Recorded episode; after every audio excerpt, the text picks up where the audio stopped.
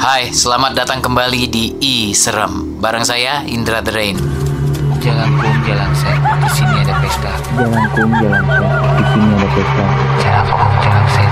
Datang tadi undang, pergi tadi atas.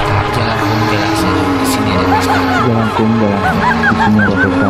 Jalan kum, jalan set. Datang tadi undang, pergi tadi atas. Jalan kum, jalan set. Di sini ada pesta. Jalan kum, jalan set.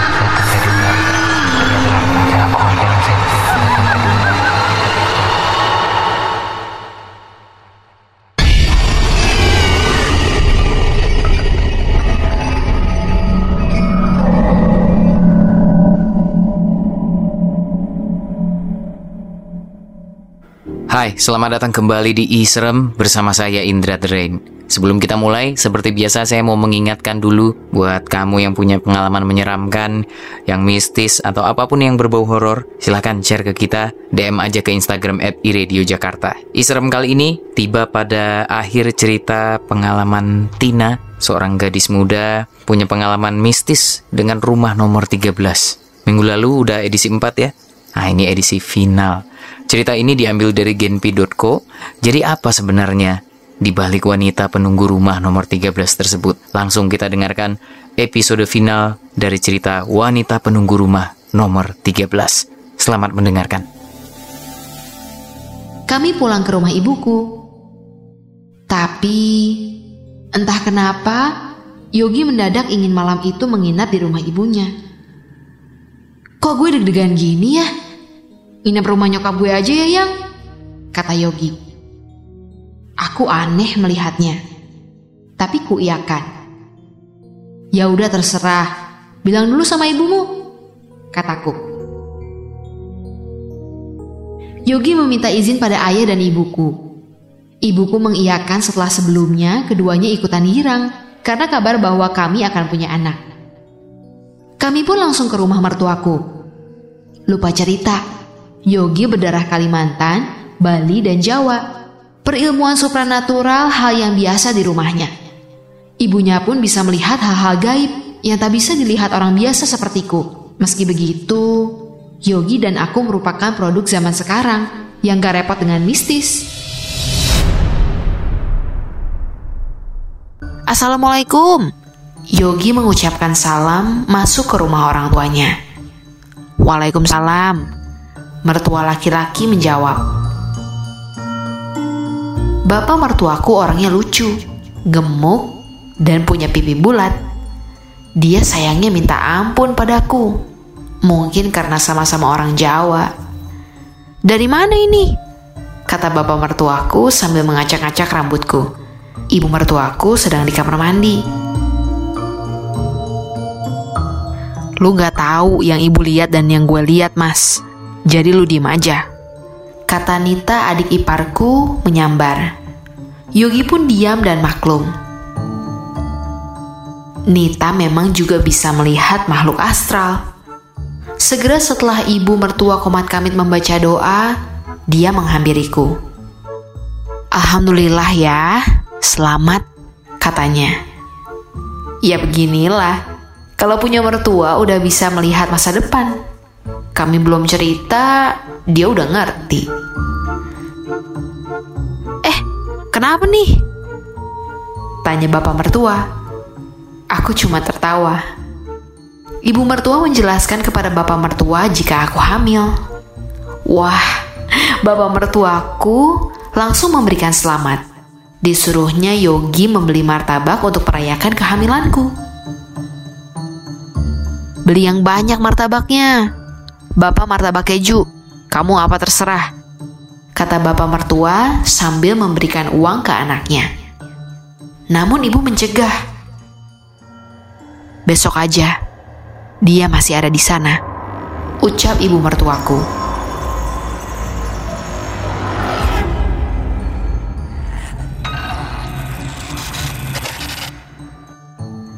Dia siapa, Bu? Tanyaku. Ibu mertua hanya tersenyum di sudut bibir. Itu wanita nomor 13. Kata Nita melanjutkan sambil terus memandang ke arah pintu. Aku terhenyak, pandang-pandangan dengan Yogi. Yogi sampai memegang kepalanya, tanda pusing. Dari cerita Nita, ternyata dari tadi dia sudah mengintil kami.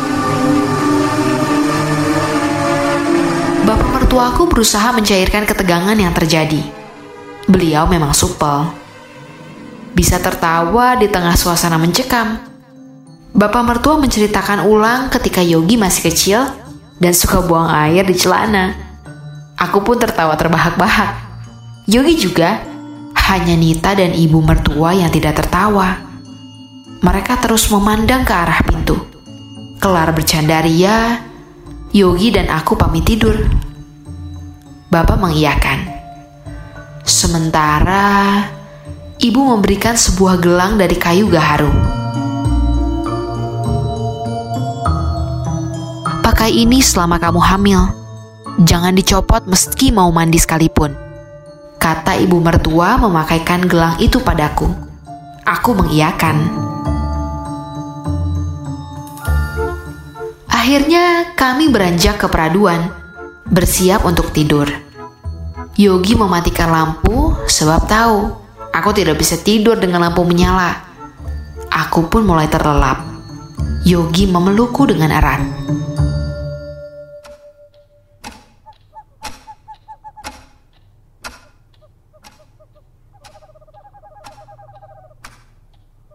Entah jam berapa, aku terbangun karena kaca di kamar Yogi ada yang mengetuk pelan.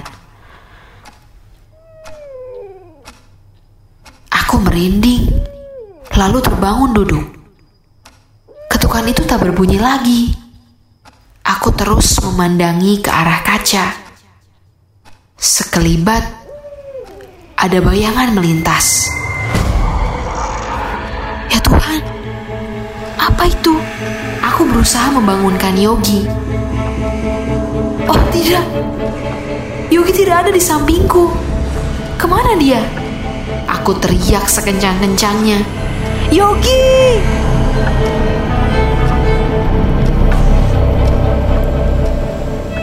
Belum ada yang datang, aku kembali berteriak-teriak. Pintu kamar terlihat ada yang berusaha membuka dari luar. Tin, Tin, buka pintunya. Itu suara Yogi. Kok bisa aku dikurung di kamar suamiku oleh sesuatu yang tak nampak? Yogi tolong. Tin, Tina.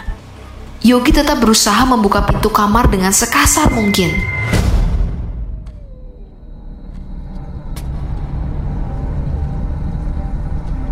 Dari jendela, aku menyaksikan bayangan seseorang. Dia wanita, rambutnya pendek. Mungkinkah dia wanita di rumah nomor 13? Jantungku berdebar-debar. Kupandangi terus arah jendela. Rambut wanita itu yang tadinya pendek, kemudian memanjang dan memanjang, entah sampai semana. Tubuhku tidak bisa bergerak. Aku ingat pesan ibu. Tetap sebut nama Tuhan dalam hati. Aku pun membaca doa yang ku bisa. Dari arah luar, suamiku terus berupaya membuka kamar.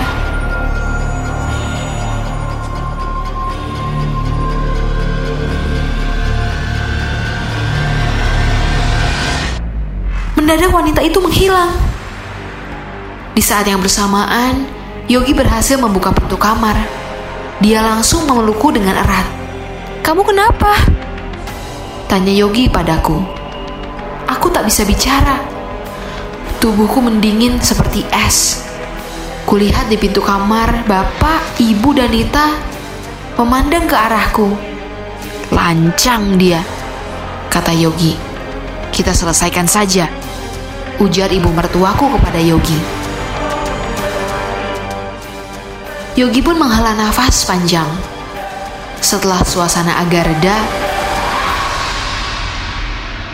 Yogi bicara padaku tentang rencana ibu mertuaku mencari perkara dengan wanita di rumah nomor 13. Ibu yakin itu dia, kata suamiku. Mas, kamu inget dong pesan ibuku. Kita nggak boleh prasangka buruk sama orang. Memang ya aku saksikan bayangan mirip dia. Tapi bukan berarti itu dia. Kita harus menggunakan asas praduga tak bersalah. Ini bukan hal biasa. Perang ilmu. Aku nggak punya ilmu apa pun dalam tanda kutip. Keluargaku juga biasa-biasa saja. Sudahlah lupakan, kataku. Ya udah, kamu sendiri aja yang bilang sama ibu G. Intinya ibu udah geram banget sama dia. Bertahun-tahun warga di sini yang tengah hamil dan baru melahirkan meminta bantuan ibu karena selalu diganggu. Oleh siapa? Dia itulah orangnya. Ujar suamiku berapi-api.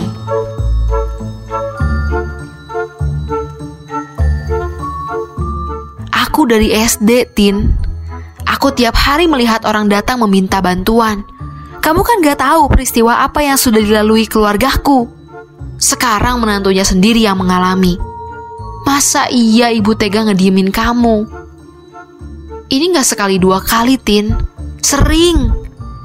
Kalau ada orang hamil, memang beginilah yang terjadi di komplek ini. Kata Yogi. Aku cuma terdiam. Peristiwa barusan cukup membuat jantungku mau copot. Terserah ibu saja. Aku ikut. Kataku akhirnya.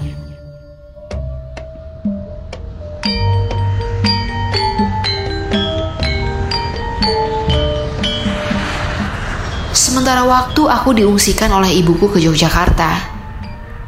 Hari-hari aku menunggu bayiku besar di kota pelajar yang syahdu ini. Yogi sebulan sekali menengokku dan anaknya. Syukurlah, di sini aku tidak mengalami kejadian aneh-aneh. Menurut eyangku, di sini banyak yang menjaga. Entah apa maksudnya. Yang jelas memang lebih tentram di Jogja.